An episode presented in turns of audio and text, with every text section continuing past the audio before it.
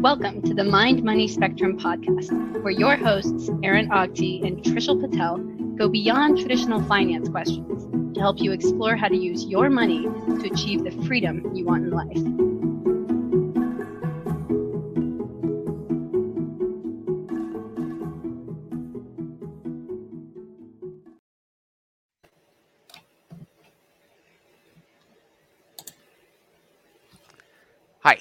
My name is Aaron Agte. I'm a financial advisor in the Bay Area, and I'm here with Trishul Patel, a wealth manager on the East Coast. Hey, Aaron, great to be here today, and thanks everybody for watching and listening. Great to be here as well. So, I thought we were done with our AI and robots are here series, but you and I started arguing again. As you know, we should probably record this this argument. Um, and this is kind of like what I, I think this one will be the end because this is kind of uh, drawing out logical, I don't want to say conclusions, but like like how we apply our logic to certain premises and extending this out kind of as far as possible.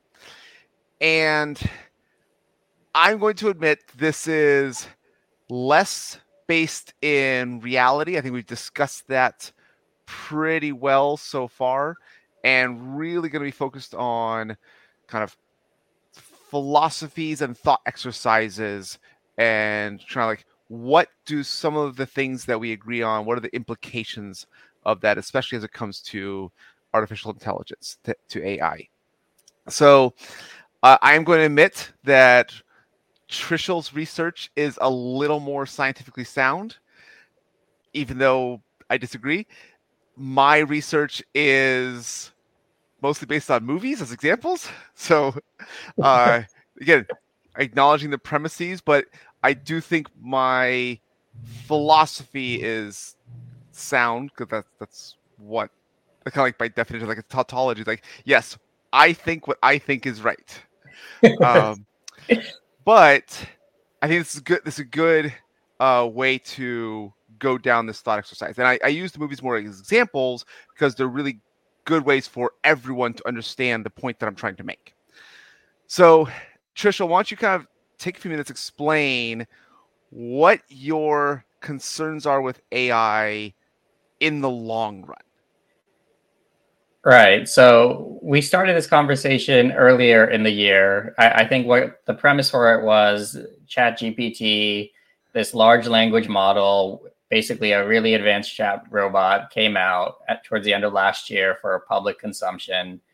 Uh, it was like version two and a half, and then three quickly came out, or three and a half by the time we were doing these conversations. And we started this whole discussion with how is this going to revolutionize things? And we quickly talked about, well, th- these are getting more advanced. We talked a little bit about consciousness and free will. I think that ended up being our first conversation. But we, we, tried to pull this back into the financial planning space or the, the life planning space just talking about how it might be disruptive to have this type of technology that keeps getting better and better and how it might start impacting jobs and employment and creating new sources of wealth and stuff like that. So this all, you know, kind of flowed from that notion. And we, we did those episodes, but what kind of happened very soon after we released those initial three episodes that we um, that we had recorded earlier in the year is ChatGPT came out with a new version, version 4.0, and as it turns out, that's a that version is like an order of magnitude even better. And this started to open up a lot of other concerns about, hey, th- this seems to be getting way too smart, way too quickly, and that, that led me down a rabbit hole of, oh, geez, th- there might be more to think about here than what we've already discussed. So, you know, the, the key bullet points of what we've already discussed are that, yeah, certainly uh, technology like this is going to make a lot of things easier, given that every individual could potentially have this chat interface where they can ask any question and they'll get it back and in terms of what's the best understanding that humans currently know of. And they can use it for a variety of things for example, they can use it to educate themselves. They can use it in medicine to figure out what's going on with themselves. You know, again, these are not necessarily the current incarnations, but you can take a few leaps to understand how it might get there pretty soon. Uh, we even talked about the notion how how these uh, things can start to code, and once it can start to code, it can provide a lot of benefit to software developers and stuff like that. Unlock basically massive amounts of wealth. On the planning side, what we kind of noticed is uh, similar to how like the internet led to massive amounts of wealth creation over the past generation, with a similar but perhaps even larger in magnitude amount of wealth will likely happen because of technologies like this. Now, what have happened over the last generation is most of that wealth ended up going in the pockets of the business owners, right, the stockholders, mm-hmm. and the average income for the average household has stayed stagnant. So th- there's no reason to believe that might not that'll change for the next generation. Basically, just more wealth will be created that'll get siphoned into the investors of these companies, the people who hold the, hold the shares, and the average share, the average household income will might even stay the same, just like it did over the last generation. But that's yeah. what, kind of where we left this conversation. So one theme that we did discuss though is these chat robots are getting more and more generalized. They're they're becoming more and more um, powerful. And the, the concept that is coming to light is this notion of AGI. So artificial general intelligence. It's a loosely defined term that kind of says there's this kind of tipping point where if the AI gets smarter in terms of generalized intelligence than a human, and it knows how to teach itself, there's this kind of runaway effect where it's just going to keep getting smarter and smarter, and that kind of changes everything. So I, I think that's part of where this conversation today is going to lead to, just because that's what has been um, circulating more heavily given the, the latest release of ChatGPT 4 and then the realization that you know 5 could be just around the corner and we're not talking about little upgrades here. We're talking about orders of magnitudes of change very quickly.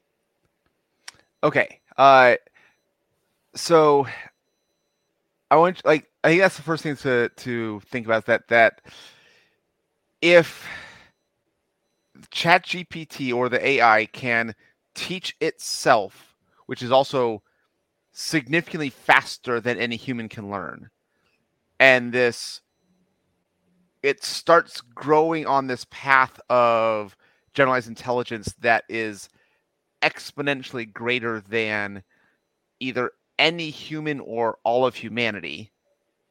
What does that mean? Right. So it, it can go a few ways right? What it might mean um, and it's hard even to say in the long run because we're talking about exponential here this can all happen so quickly. So you know, we, we'll call it the long run, but that could be anywhere from, you know, 10 to 100 to, you know, a thousand years, something like yeah. that. All of that is a, a blink in the, you know, whole magnitude of things when you consider, you know, age of the universe, age of Earth, yeah. age of humans, even, right? Okay, so in the long run, air quotes, well, I can do that now. in the long run, yeah, if you have something that's accelerating, there's this big concern that once it surpasses humans, it can start making decisions where you might not really understand why it's making those decisions.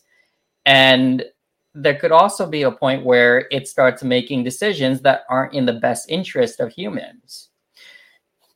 So that this is where one of the fundamental fears comes in. It's known as the alignment problem. And the idea behind that is how do we know the AIs that are far more powerful than us or align with our well being? And if they're not, boy, are we in trouble because they're a lot smarter than us and they can control everything around us. So, what happens to humans then? Okay, so I, I think you first kind of just so I guess okay, my counter was kind of it's like the morality incentive part of it. It's like eh, you you would kind of say like this could mean the end of all humans. Like AI could kill all humans. And our quick example is they just launched every nuclear device because they take over the computers and so they, they launch. But like my first kind of like, why would AI want to risk humanity? Like like where where what's where where's any incentive for AI to kill any human? Uh, like like or, or to damage like why does this growth of intelligence affect the kind of risk humanity? Right. Well, okay, a, a few things. One, uh, this may not be guaranteed, but there might be a risk. Call it one in a billion, one in a million, one in 10,000. Who knows, right? Right now. So it's quite possible there's a greater than zero risk. That might even be something we can just agree off the bat on, right? Okay. Okay, right. So then w- what is that risk? Obviously, that's something that should be considered, but in terms of why, let's talk about the alignment problem in a little more detail. So there's two components to the alignment problem, and I'll define both. The first component is something known as inner alignment, and the second component is known as outer alignment. So inner alignment is when you have an AI, it's trying to optimize things. It, it has some sort of objective that it's trying to maximize. And what it tries to do is it tries to come up with ways to push that objective forward. And the notion with this inner alignment problem is it's hard to see that the AI is doing exactly what you want it to do because you have to spell it out in such a way that there aren't edge cases where it over optimizes on the thing you're telling it to do and it leads to unintended consequences. So you have to be aware of all of these things if it's going to go off. For example, you know, uh, with capitalism, for example, the notion of a capitalist society is to maximize shareholder value for and um, increase wealth for individuals, right? And okay, well, so uh, like, yep. So this is actually a, a fair distinction, like because I agree with unintended consequences, but I think the point of capitalism is you are creating incentives for ingenuity and creation and invention. Right. That any individual who can provide some outsized benefit to society, they are financially rewarded for that.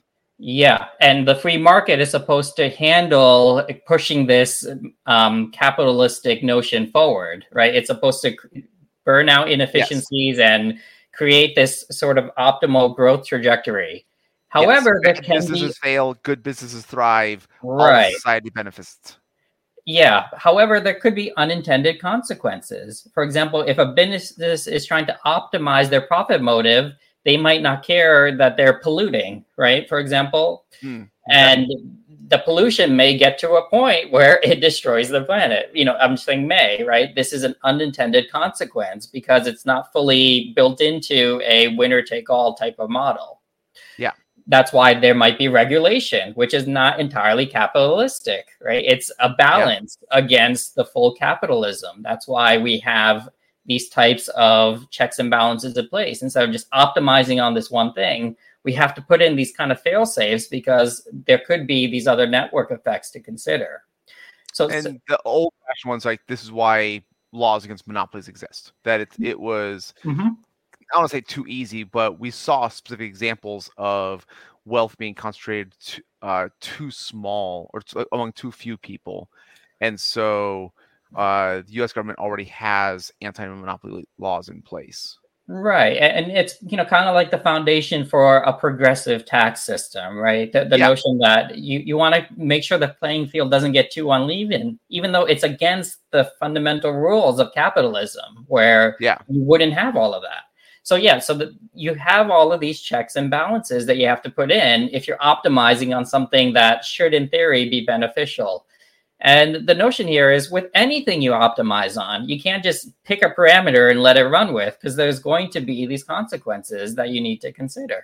So that the, the same is likely true with this inner alignment notion, meaning even if you figure out what you want the AI to do, you need to ensure that it's doing that without leading to these unintended concerns. Mm-hmm. And the concern is you can't exactly know what those unintended concerns are because it's hard to predict all of these things. It could just go off and start doing these things that it thinks are in the best interest of the optimization strategy, but it could be leading to all of this pollution in the background that may not be even visible until it's too late.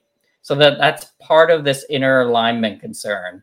And the tr- tricky part there is it's hard to interrogate the AI and you know say, um, you know, here's the thing that I want you to align on. Are you specifically doing this perfectly? You, it's hard to ask that type of question, and mm-hmm. this is a, a part of where a lot of our understanding needs to come into play. For example, it, you can think of it like a black box, like another human. You can tell a human this is what I want you to do. And it can nod and say, yeah, I'm going to go off and do it. But, and you can ask it, are you really going to do it? You know, exactly. Right. But there's some uncertainty there. Right. Uh, but the tricky part here is that human is 10 times smarter than you. So it's, it's, it can open up these types of concerns with inner alignment. Okay. So yep. you're saying an AI could effectively lie to, to humans. It could, because it might think that it's lying because it's trying to optimize something. And if it tells you the truth, it won't be able to optimize that thing as well as it could if it told you the truth. Okay. Okay. So here's my, my, my first movie example. Um, when I thought of uh, World War Z, and there's a line, I believe it's Israel had built this wall around the city. And like, how did you predict this? And they went down this path of like, we were so concerned about every possibility, like you said, like the uh the Batman versus Superman thing. Like there's a one percent chance of it happening. We have to treat it like it could happen. So they were prepared for this extremely unlikely event. And here I'm thinking like, why can't we have other AIs that are optimizing on preserving humanity, or at the very least, stopping other AIs from accidentally harming humans, where it's I, I would think it's almost like the uh, um because the accidentally hurting humans is a almost like a byproduct of this AI AI one is optimization, but it's because the byproduct is not the primary function. AI two, the primary function is making sure that those byproducts don't harm humans. So I feel like that if there's kind of similar levels of intelligence between two AI systems, then the one who's optimizing for that priority would probably outweigh the like I don't know if if if AIs can think in terms of like time and energy spent kind of thing, but they're spending more time and energy preserving it, whereas this AI one is not spending as much time and energy harming humans. They're doing it on this other thing that it's optimizing for. Well, okay, so the, let's talk about let's pull in the outer alignment concern into this because the, this okay. touches on what you just mentioned. So we we mentioned the inner alignment issue, and that's um, you have something that you want it to do. How do you know it's doing that thing, right? And it's not causing other issues. That's inner alignment. And unintended consequences. I don't want to say are likely, but that they are like we can't predict them, and they happen all the time. But we don't know if if we don't know what they could be, we can't like that's why they're unintended. Like we cannot yeah. make any viable prediction of how this would work out. Sure. Yeah. So that's inner alignment. So outer alignment is the concern of, well, first of all, we got to decide what that whole optimization um, parameter is. Like, what are we trying to optimize here? And we as a humanity need to all agree on that. For example, like you just said, don't harm other humans might be one of those parameters. But as you can imagine, there's a few issues with that. One, you got to get the whole planet to agree on these the things we care about. You can imagine how hard that is. Some there might be low hanging fruit, but there's plenty of things that, that there's so much gray in all this that we we just don't agree on a lot of things.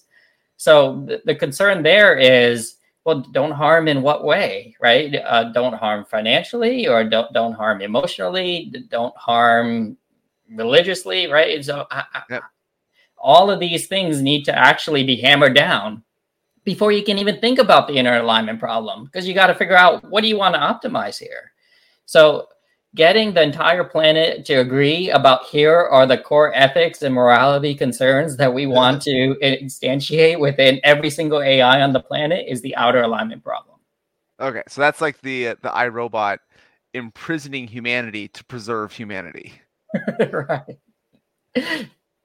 Yeah, stop punching yourself. like... kind of, yeah. Okay, so that, that could be an unintended consequence of AI two in my example. Right. So so the, the concern with, with the outer alignment is yeah, how do we get all of us on the entire planet, every single one of us, to agree these are the core principles, and these core principles cover all of the things that could potentially go wrong. You know that that we want the AI to understand. So that's the outer alignment, right? And the inner alignment is taking all those principles and actually getting the AI to follow them. Okay. Okay. So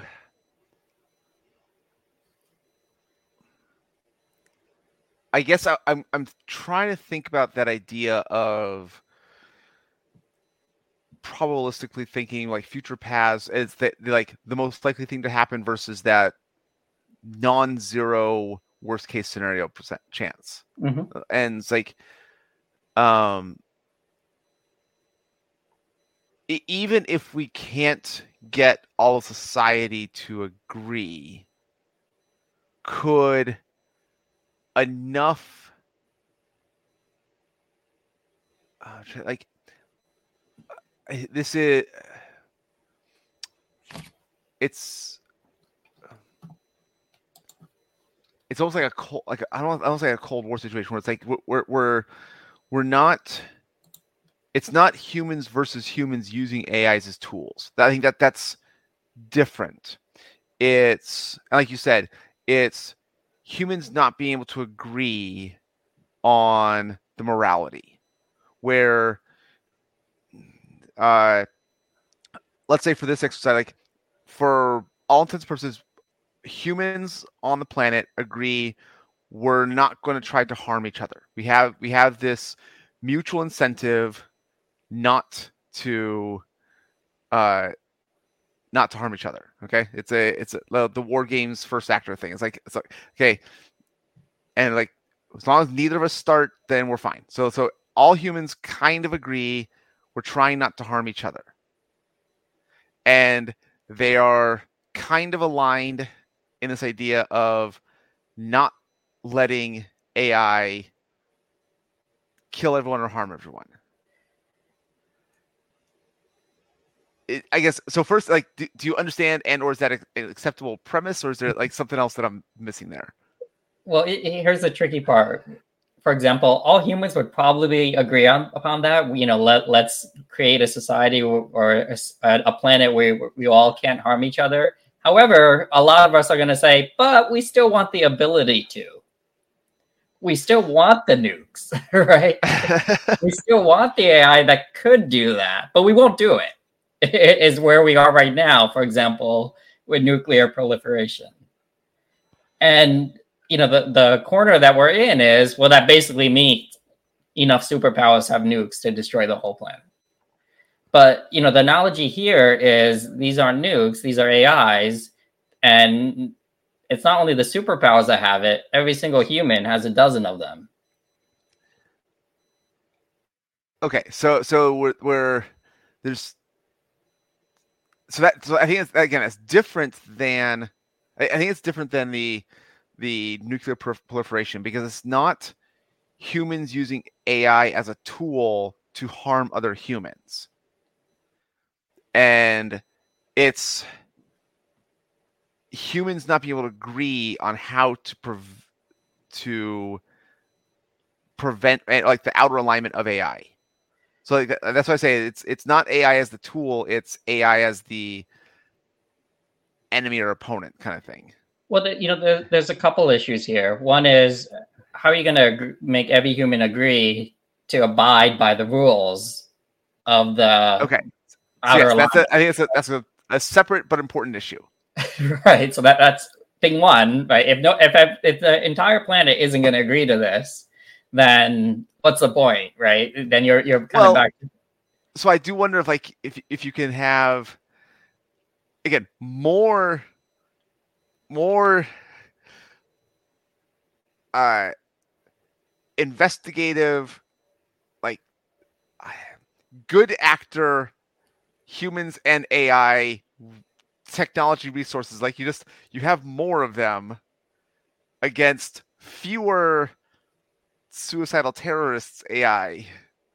Like aligned aligned. Like, like could that the like could just the more outweigh the few as they yeah. that that is humans using AI as, as tools. That that is yes. You can kind of think about it as the planet is this organism with like an immune system, right? And the good AIs are trying to fend off any other bad AIs from infiltrating, you know, the immune system.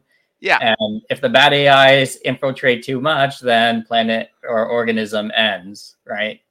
And if not, then it's a it, the battle isn't over. It just continues in perpetuity.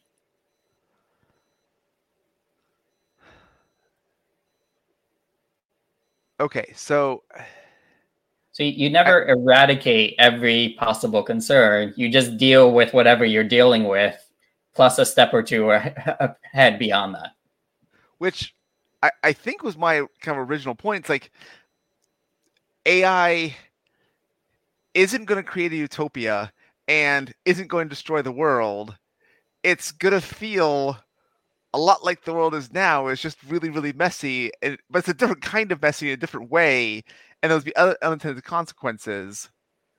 But it's the the the ATMs making bank tellers more valuable because they had higher level services. It's uh, Star Trek being able to explore the galaxy because they didn't need to spend time creating food. Mm-hmm. Uh, it's um, I had one more movie, but I lost it. But but it's it's that uh, it's oh it is the the horses um, it's the horse manure in New York City being replaced by cars. And so like eh, there's I don't think this is either utopia or end of the world, but I, I think it's just a another tool that probably unfortunately contributes to wealth inequality for uh, like widening. Uh, so I, I think the step beyond that is the notion that again, when you reach AGI, it turns into a little bit of a different beast, or a lot of it of a different beast, where you have something like, for example, you kind of know what you're dealing with day in and day out because there's only so much humans can do in terms of uh, their breadth of creation and destruction, right? There's a somewhat amount of limit based upon the rules that we already have in society. But with, with AGI, you have something that um, you know is connected to every other piece of electronic device in the world. It can, you know, code and break and decrypt and all of the things, all the security measures that we have in place. It can manipulate and, you know, target and do all of these things surreptitiously. And it can basically outsmart the defenses that we have in place today. But even if it, it we are able to stop it today, what does that mean for tomorrow? We have to basically be continually ahead of the curve. But at some point, we're not going to be able to make those decisions. It's going to be beyond our capacity to not only react quickly enough, but to even come up with the decisions themselves. Because we're playing, you know, a game of 3D chess where, you know, the AIs are playing 5D chess with each other. So we're, we're kind of out of the loop in terms of what we can do to, um, you know, come up with a feasible path forward. So with the alignment problem, the is if the AI, just one AI on the planet, again, there could be billions of these, but if just one AI decides to go rogue and is able to do enough damage such that it does enough before it's detected, it could lead to catastrophic results. And this isn't a definite, this is a probability above zero. But you know, you know, let's say there's a one in a billion chance for any given AI, and there's a billion AIs. You know, these probabilities can get get to one with enough time pretty quickly. So, someone's going to win the lottery. right. Yeah. Um.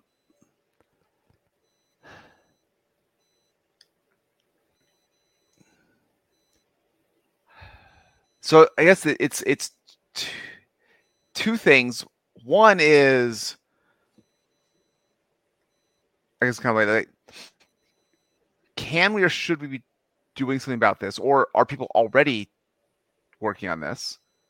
Which I I, I think they are, and uh, like and or two, if this is something outside of our control, do we need to like worry about it? Do we need to spend any like mental energy like thinking about this kind of thing? Like, right.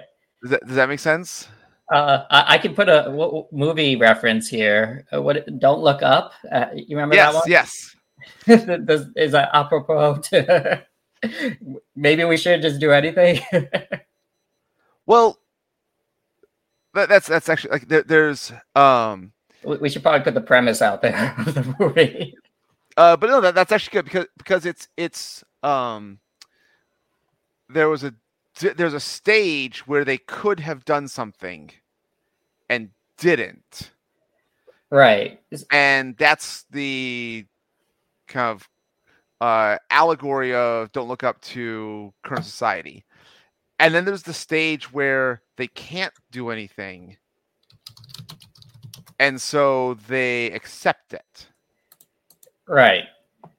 So um l- let me do this.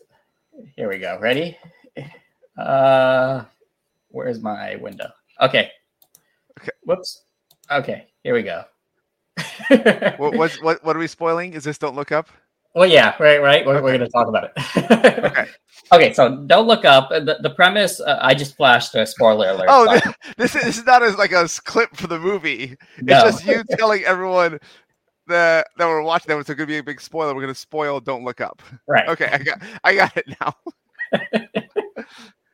Okay, so okay the- the- spoiler alert Right.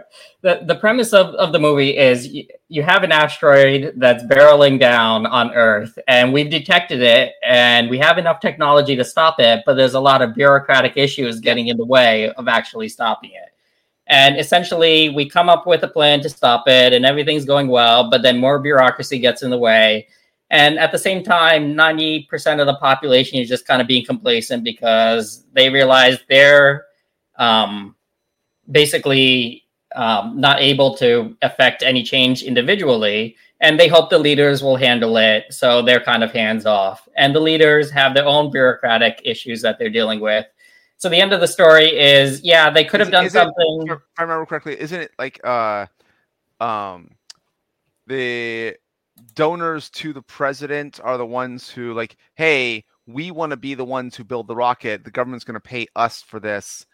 Uh, so like, don't use a international conglomeration. Like, no, you have to use our company to to build the rocket that saves the world.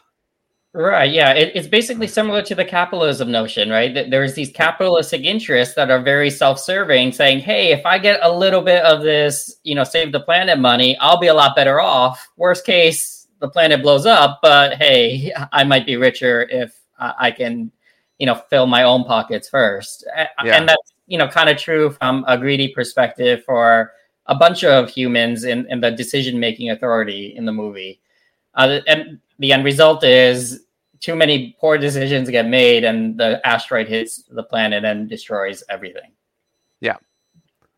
okay so i- in this situation we're, we're likely at a point that maybe we can do something but we, we could in theory just say hey th- th- we're kind of screwed anyway and throw our hands up you know thing one Mhm. And then we could say hey i'm relegating my authority to the decision making powers. Let them figure it out. And you know you can imagine how hard it is for you know our congress or our political legislator to even keep up with the change in technology over the last 40 years where things were moving at a measured pace. Now imagine how it might be when things are moving at an even greater pace. You know what if somebody right to this convince congress to give the ai all legislative power or something like that and it individually targets each congressman based upon what it thinks it can do to influence them. You know, for example, getting this congressman to agree because he's going to get all this special interest money and so on. Tipping the scales by eight or 10 congressmen could make that decision happen. And now AI is in control of you know okay, authority in the U.S. I you know this is just a small. Well, yeah, but because it's it's I think that's it's a a Crimson Tide problem where even if the AI says launch the nukes, humans can still apply judgment and choose no, I don't think we're supposed to follow those instructions. And, but you're using, you're saying that it's not that the AI will go in and like, I, I can see like they messing up the stock market kind of thing because so much of that is computer controlled. But you're saying that they're going to y- use current systems to influence legislators in a way that may not be predictable. Uh, that's just one out of a million examples of how this could play out, but or, or call it a billion, right? But in that example, it's using you know like social engineering and you know incentives and motivation and stuff like that. All that we realize AIs can already control, right? A big part of um, the concern with the social media um, outrage over the last decade or so is what we saw playing out is unintended consequences. The AIs for social media were designed to increase engagement. They were saying yeah. engagement. And what they ended up doing is the AIs realized, hey, if I make people angry, they get more engaged. Did it care that it makes people angry? No. Yeah. But it did increase engagement. So more money flowed to those companies. Did the companies really want to make people angry? No, right? But the AIs didn't care. Again, it was just told to increase engagement, and that's what it did. So it's one of those things where if they, we tell the AIs don't harm any humans, and the AIs realize, hey, if there's no humans, nobody gets harmed, right? Problem solved. Again, that's an easy one to figure out. But my point is, there are billions of other things that we aren't going to easily figure out that we need to stop as well to stop the alignment problem. So, so back to the original, you know, don't look up analogy. Um, it, it it could get to a point where, yeah, you have this effect of what are you going to do? Let's just sit back and let it happen. Uh, here's what's happening currently. For example, uh, there was this open letter that was sent out after ChatGPT came out calling for a pause in AI research until we figure out more of this alignment stuff, right? Mm-hmm. Because the issue right now is we've actually got very good at figuring out how to make AI better. Okay. We've got very good at figuring out how to make them more powerful However, we're trailing very far behind on the alignment concern on what's actually going on under the covers. You know, an analogy there is we can use our human brains very well to do things, but do we, we have a really basic understanding of what's going on actually inside the brain? It's like a black box. We yeah. can interrogate it a little bit, right, by getting these pictures and MRIs and stuff like that, but we don't really know what's inside there. And similar to that is what's going on in these AIs. We can interrogate it, right? We can ask it questions and get responses back, but it's getting harder or it's very hard to understand what's going on under the covers. And back to the simple thing of, hey, is it even telling you the truth? You can't ask yeah. it that question. You can't just say, let me know, because you never know what's really going on underneath.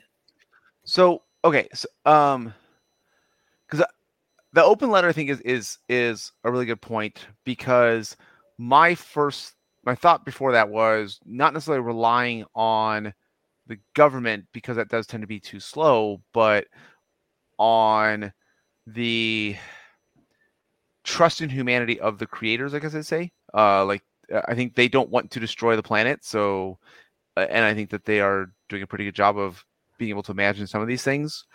But like you said, if it gets to a capitalist society, we have multiple companies trying to get the first like next level of AI because there is a first mover advantage to being Kleenex, Kleenex or Xerox, and the capitalistic nature might get in the way of that that pause.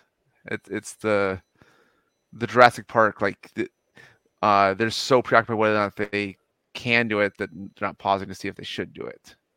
Yeah, I, I, mean, you can imagine the, the goal of the, the companies is to increase shareholder value. Even though you might have very thoughtful people in charge of those divisions, at the end of the day, they need to make a decision. How much do we allocate on advancing the AI, and how much do we allocate on AI safety, right? Quality so, assurance. So, okay, I'm gonna.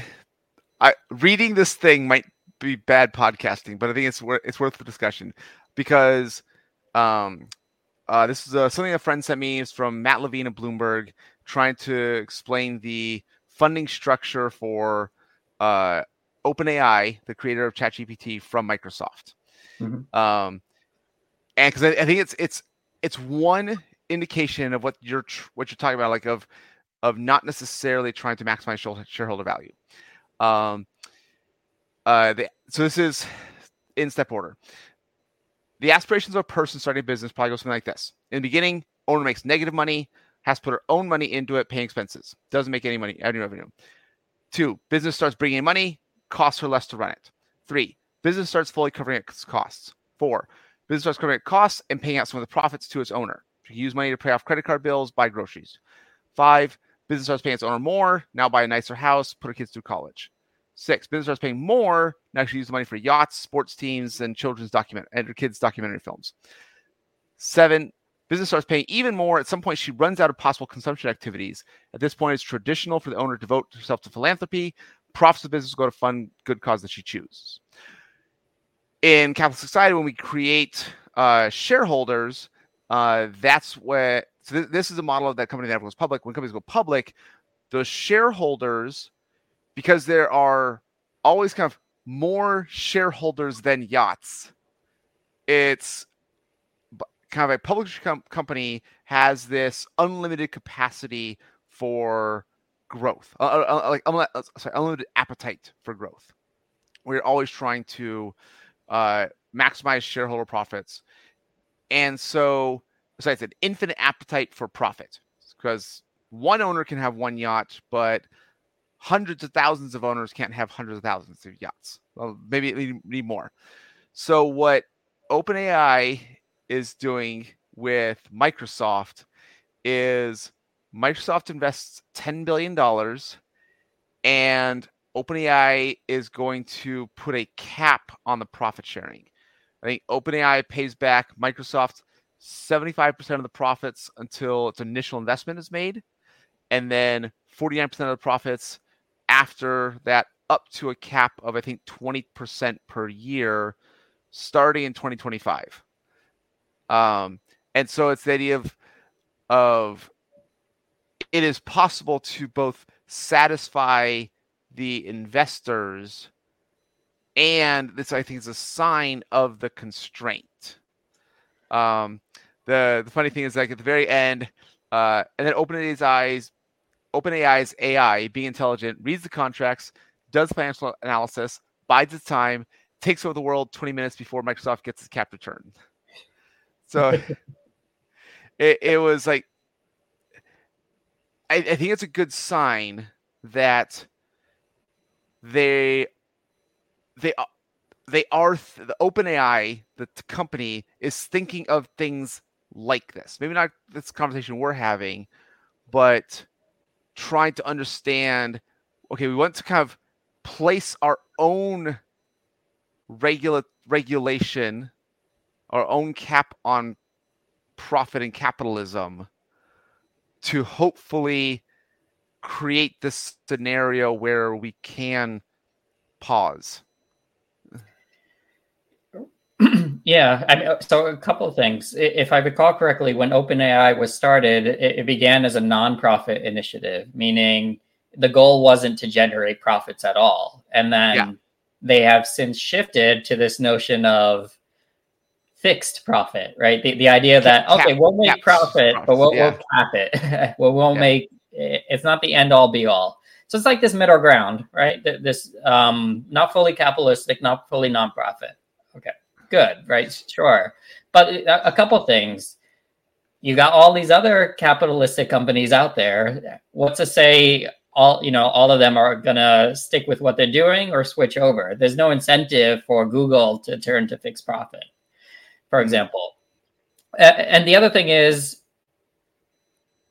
every company is going to have to decide how much do i allocate towards making the ai better versus making it safer making it better will increase profits, right? Safety is one of those things that it's like the redheaded stepchild, right? It doesn't get the the full attention it deserves because nobody really cares until things go bad, right?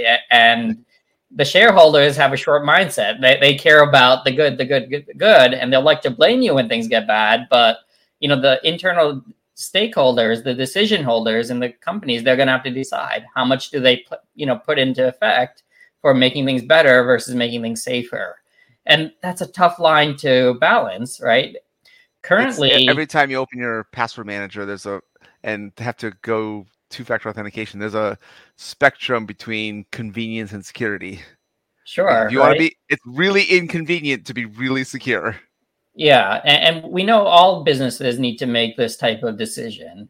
Uh, you know, the the concern here though is the stakes can be higher when you're dealing with something that the unintended consequence of not handling AI safety well is humans disappear, you know, something like that.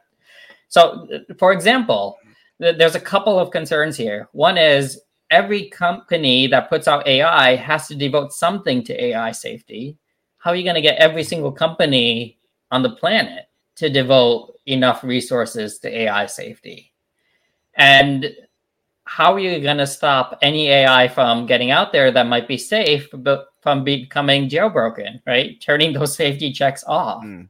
So many by, issues, by itself, is that what thinking? Well, there's many things, right? Because you can jailbreak, you know, like your phone and stuff like that, or your oh. all, all these different types of equipment that aren't supposed to be unlocked, right? There humans like figuring out things. How do you yeah. unlock features that are locked up? Well, for example, the AI right now that you get with ChatGPT 3 and 4, it can do a lot of damage, but it's been purposely um, locked up and constrained so that it doesn't give you the answer to things that are potentially harmful. But you got to have those locks in place on every single AI right? And you have to make it so those locks can't be broken by any single AI. The other thing is, again, all of these companies need to agree. Like, wh- when does every company on the planet agree on all of these concerns regarding inner and outer alignment for any product, yeah. right? So it, it's a big problem. And here's the issue with the slowdown specifically the concern here is okay you, you're going to rely on the good companies to slow down? What what about the, the bad companies right? Are they going to slow down? Right and if you slow down as you mentioned aaron you're going to need the good ais to fight the bad ais so can you really slow down?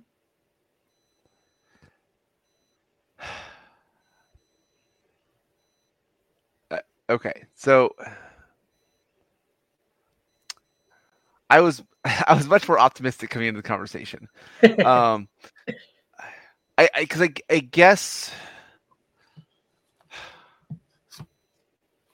it's I'm less concerned about AI destroying the world or, or killing all humans. I am much more concerned about the capitalistic, individualistic nature of any human. It, it's a it's a a prisoner's dilemma problem. Like it's like people have to mutually agree to restrict themselves for the benefit of everyone, including themselves, mm-hmm. when it is really easy to make a decision to advance themselves individually, even if they are because they don't know that they're hurt in the long run. Yeah, it's like, Definitely a prisoner's dilemma problem. You know, the notion is we can end up in a spot where everybody's doing something that's in the best interest for themselves, but and and everybody's not incentivized to make any changes. However, those decisions end up being entirely non-optimal, not optimal to the point where it hurts everybody.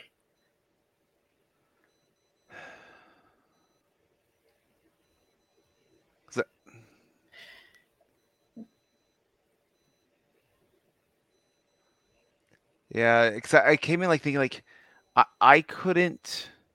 I mean, it's like, of course, I can't predict or come up with anything because that's the point of unintended consequences.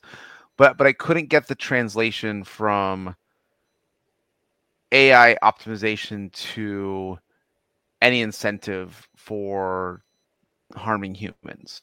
I remember you making a comment like if if we are the ants to AI's humanity, it's like they're not trying to hurt the ants; they just don't care. Right. Yeah. Like for example, there are more ants on the planet than humans, even by biomass. Right. If you put a, two scales, uh, right, ants will weigh more than humans um, by mass alone. And you know, when humans go out to make a home, you know, when you when your home was made, Aaron, the, the contractor came out, did his survey. Did he really care about the ants, or did he just bulldoze over yeah. billions and billions of ants because he just didn't care? Yeah. But I, I don't know. If, I don't know if that helps my argument or hurts my argument. Because like, there's still more ants than humans. Doesn't matter. right? Um, but it's like uh, ants as a. I don't know what the, like. Is there a word for like humanity? Like all the ants collectively. Uh, the, the they're still thriving. I guess I'd say. They are right now. They're not an issue for us, right? If they ever were, and we could snap our fingers and all ants would disappear, then they're, they're, here's another mosquitoes, right? Uh, here's another example. Um, we can't actually we we're learning to genetically engineer engineer mosquitoes so they don't spread malaria. You know, for example, we're, we're reluctant to genetically engineer mosquitoes so that um, all mosquitoes die because that can have ripple effects to the ecosystem. Yes. However, let's say we solve that problem and we realize, hey, we figured out how to get rid of all mosquitoes and not affect the ecosystem. All we have to do is push this red button. Okay. Okay, so I, I guess how do we trust that we solve that we won't harm the ecosystem? Well, we're optimizing on th- uh, where the AI's here. we're optimizing on things that we think we are confident in. Okay, so I guess uh, like uh here's how we do it. We do it in one area, right? And we say, hey, no ecological damage for the next hundred years. Great. Let's try it in another area. Okay, let's do it everywhere, right? You know, something like that. Okay hey, we, we killed off all humans in Florida. Nothing bad happened. Great. Where did you have to go? okay. Um, that's interesting. So, like, you're saying like kills all humans in Florida. Okay, now humans will try and defend themselves, but it's way too late at that point. Oh yeah, of course. Way too late. Well, it, okay. Here's another concern, right?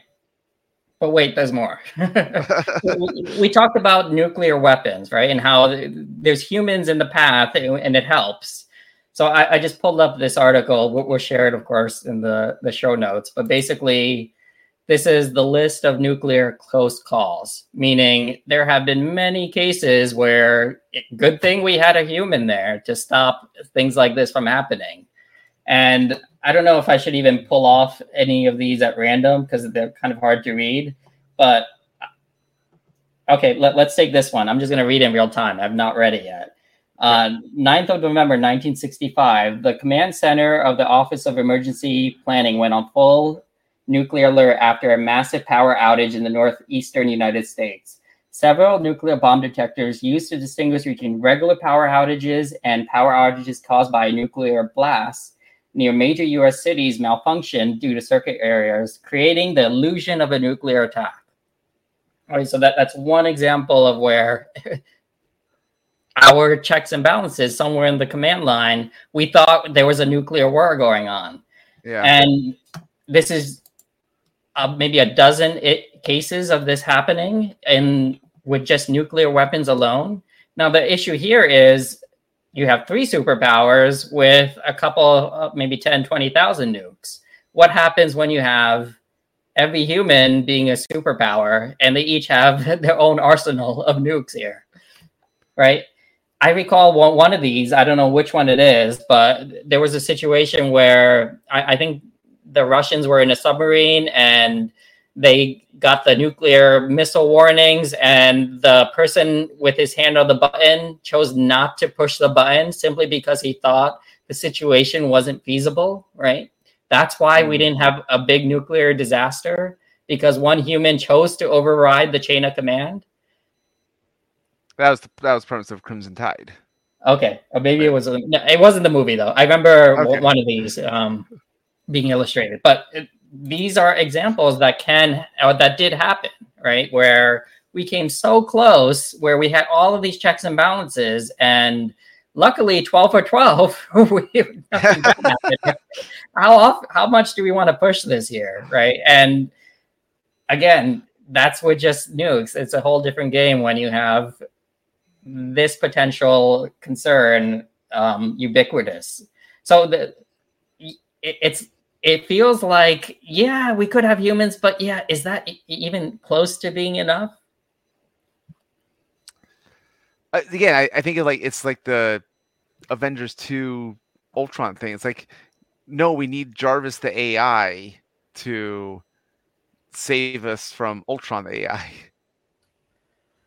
yeah no that, that, that, that might be part of it but and it, like yeah, in Avengers, that's just two AIs, right? Just with, with two people. Yeah. What if one person says, "Hey, I don't like Jarvis," you know, like let me be in charge today. The, the, the, example I put forward is, for example, in, in the U.S., we have this horrible issue with mass shootings in schools and stuff like that, where you have essentially like teenagers or you know grade schoolers killing other grade schoolers because these teenagers they haven't fully you know developed yet they, they they don't really understand the full consequences of their actions.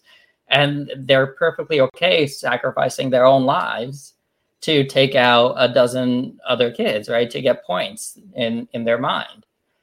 And w- what happens when every teenager of the planet has the capability to not get an AR-15 but to get something like this where they can do far more damage for far less uh, intrusion and not even sacrifice their own life in in the you know initially or maybe they do and they don't even care.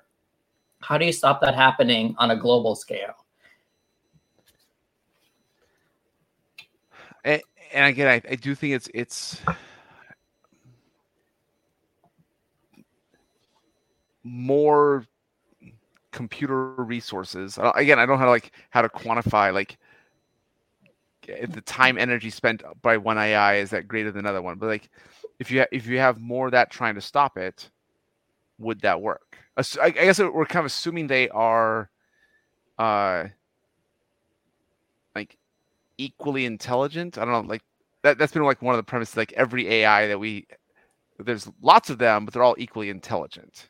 Well, even with us and the the mass shootings, we're all equally intelligent. We can't stop it well, why haven't we stopped it? Like, what, what, what's going? Why can't we stop this problem where we don't even have the super intelligence yet?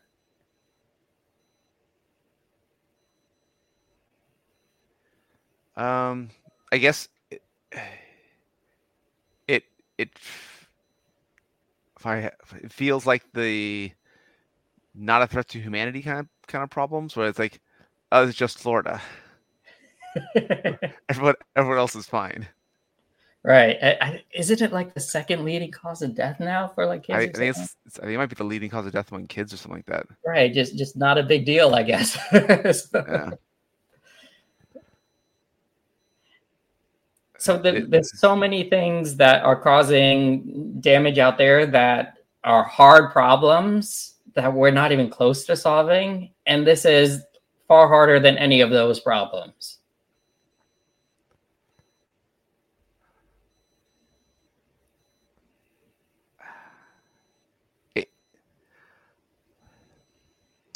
So I guess it's almost. Uh, I think it's like a like you said, like scale of the universe kind of thing. It's like almost when I say like an an evolutionary problem, so where throughout all of human history, everything has worked out because of some other new technology technological change that has solved past problems.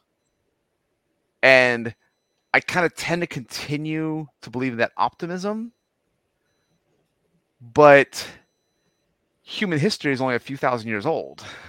Right. And uh, like are, are are these getting to an intelligence that would take humanity hundreds of thousands, millions of years to get to? Because the universe is easily billions of years old. So yeah, like, I I wonder.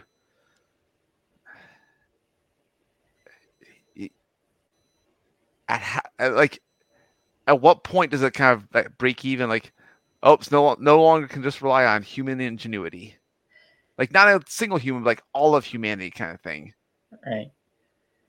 So there's a couple trajectories here, but uh, it's probably worth introducing the the Fermi paradox so the, the, the Fermi paradox is any it, um, the way civilization goes is it just starts advancing, right? And it has a small growth that turns exponential over time.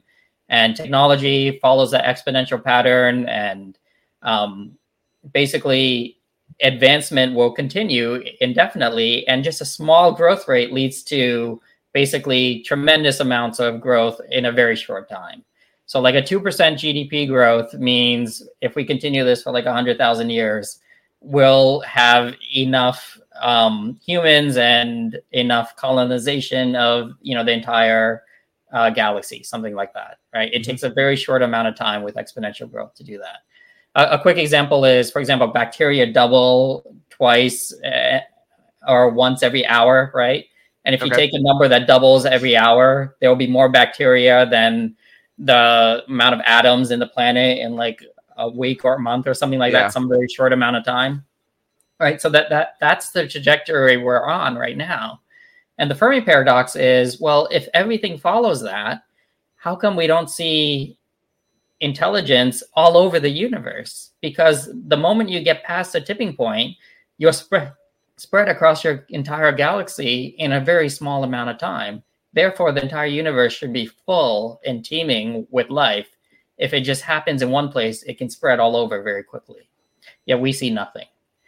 And you know, the, the paradox one answer to the paradox is there's these notion of great filters in place.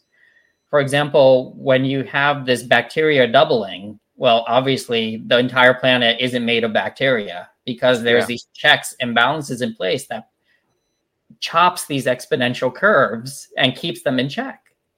This happens with all populations, right? They have this growth cycle until they they reach a tipping point and then they they go back down. And we're on that growth cycle right now for humans. But yeah, so part of the Fermi paradox is, or one answer to it is there's these great filters that civilizations and intelligence needs to go through, these checkpoints, where it could be that a there's enough great filters or that there's um, enough intensity in each great filter to stop life from ever getting to this ubiquitous place where it takes over a galaxy. And for you know some great filters might be it's very hard to just get life going from non-life right? That might be one. Another one might be it's very hard to go from unicellular life to multicellular life. It took the planet over a billion years to make that transition Another big one might be it's very hard to go from multicellular life to like intelligent life. Right? It, intelligent yeah. life just showed up on this planet a couple million years ago. And then another great filter might be well, it takes it's very hard for intelligent life not to destroy itself very quickly. so that's what the one that we might be dealing with now.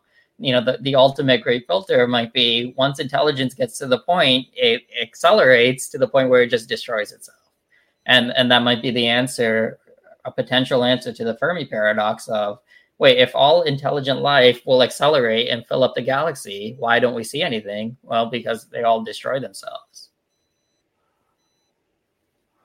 That's interesting. I, I so um like the the possibility that AI kills humanity in a thousand years, like uh, our own doing kind of thing. Like, um, well, it's a natural course of things. Is is one way to look at it. Yeah, that's how any exponential curve ends, right?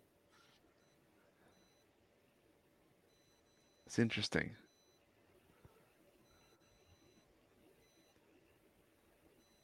So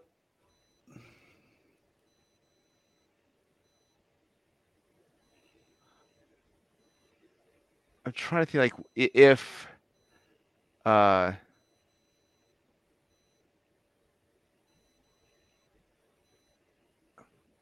if we're trying to like now like think about like the rules of optimization kind of thing, just like some very introductory premises. Like a, a, I was like, can we just preserve humanity? Like that that's that's an optimization for humanity. Um but then we get into like prisoner's dilemma and I, Robot, and it's like uh that that that still doesn't necessarily work.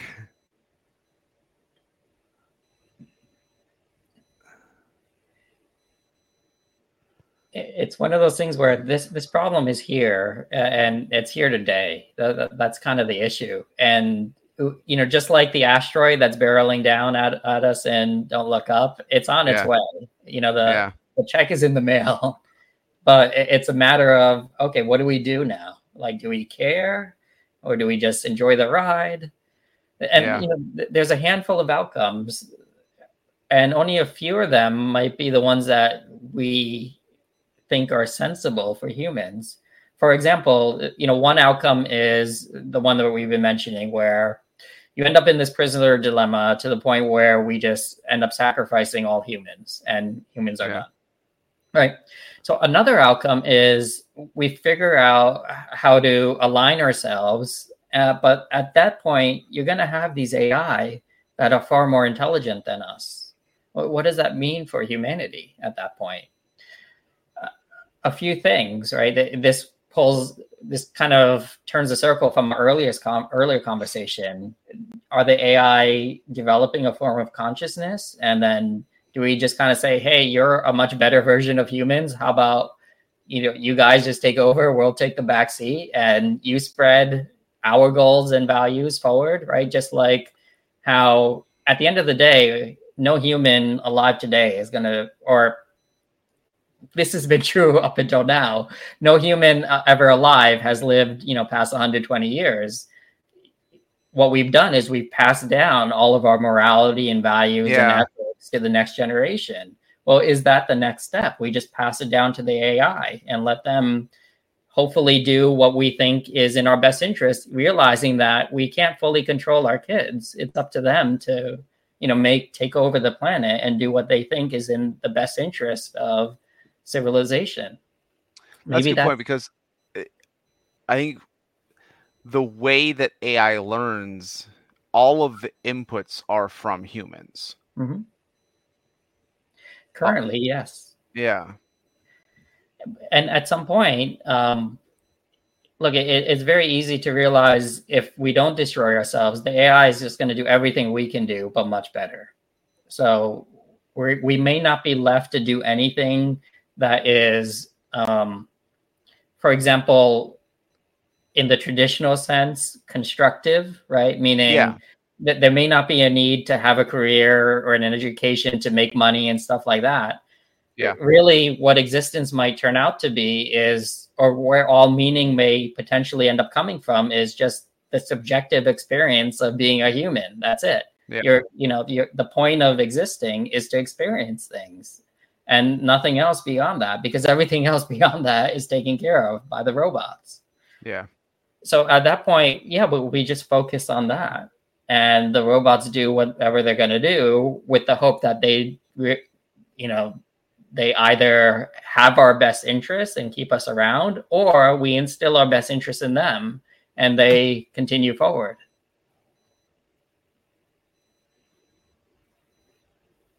I, I, I I'm glad you it. I, I kind of wrap it like I'm glad that's a good optimistic take. Especially I like I like the analogy of passing on wisdom to the next generation. Like that's just humanity's been doing that forever. And if AI is that next generation, can we pass on wisdom? Right. And, and, you know what happens to humans at that point? Or do we just merge with the AIs and um, we subjectively experience what they experience? Do they develop consciousness and therefore, hey, that there's these conscious beings that are better than us? We we can, you know, kind of let them words.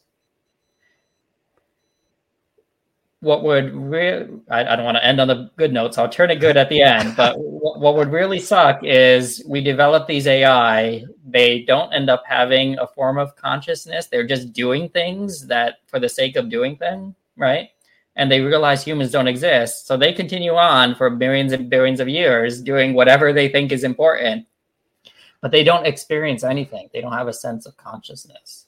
So that, hmm. that that's likely the outcome we want to avoid. But the, the other two, I, I think, make sense. You know, having some version of ourselves continue onward and experiencing things going forward.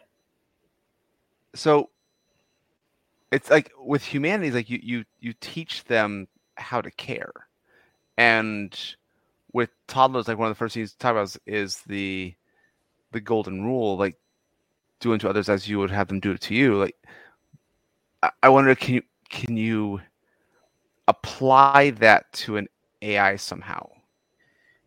Yeah, well, yeah, we're not going to solve the answer, but again, it comes back yeah. to you got to do that to all of them, right? You got to every single right. You got to get get it so that I, I think we just need the vast majority. Well, it, it it depends. Does it take one bad actor to you know one rotten apple to spoil the barrel? Uh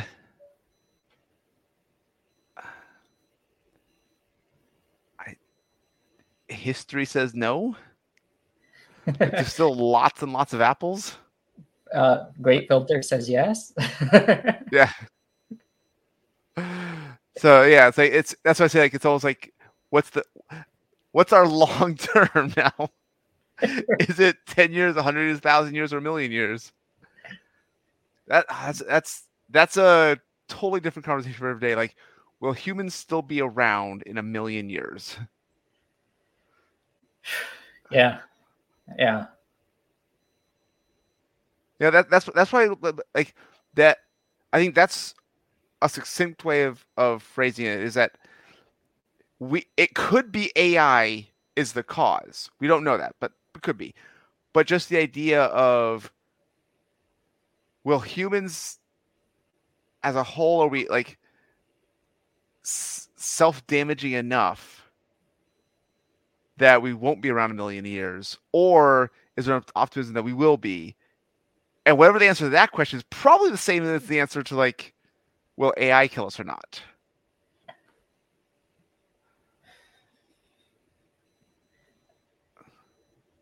That's hard to say. Yeah. Okay, I, I, I'm I'm okay leaving it there. sure. well, we've opened plenty of cans of worms. Yeah. yeah. Well, now that's what I'm feeling like. Will humans be around in a million years? But, yeah. Okay.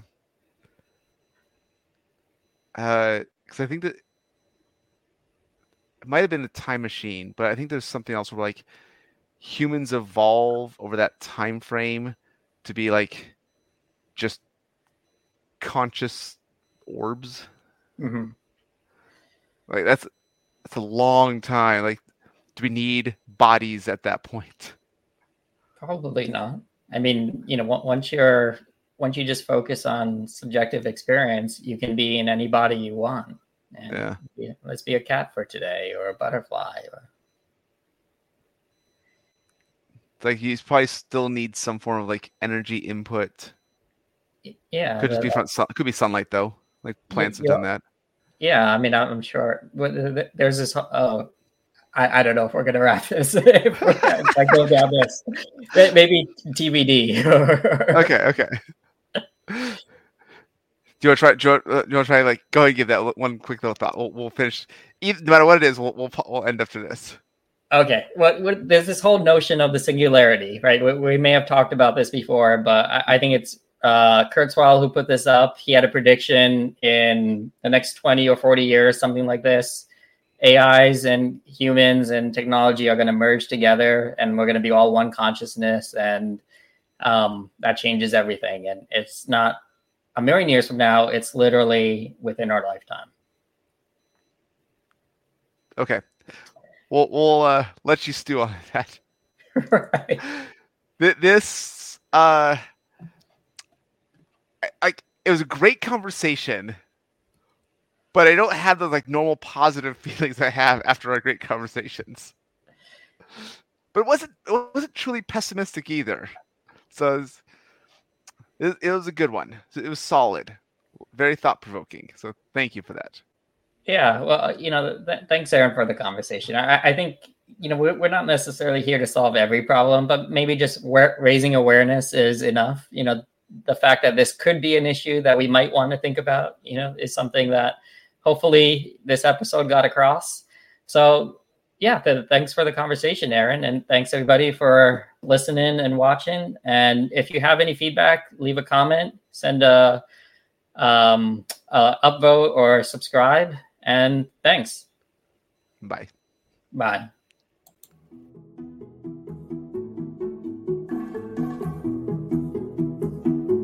We appreciate you joining us today for this episode of the Mind Money Spectrum podcast. Be sure to visit mindmoneyspectrum.com to access the entire library of episodes. Remember, it's not black and white, but the wide spectrum of gray area where you get to pursue the freedoms you want in life. Opinions voiced in this material are for general information only and are not intended to provide specific advice or recommendations for any individual.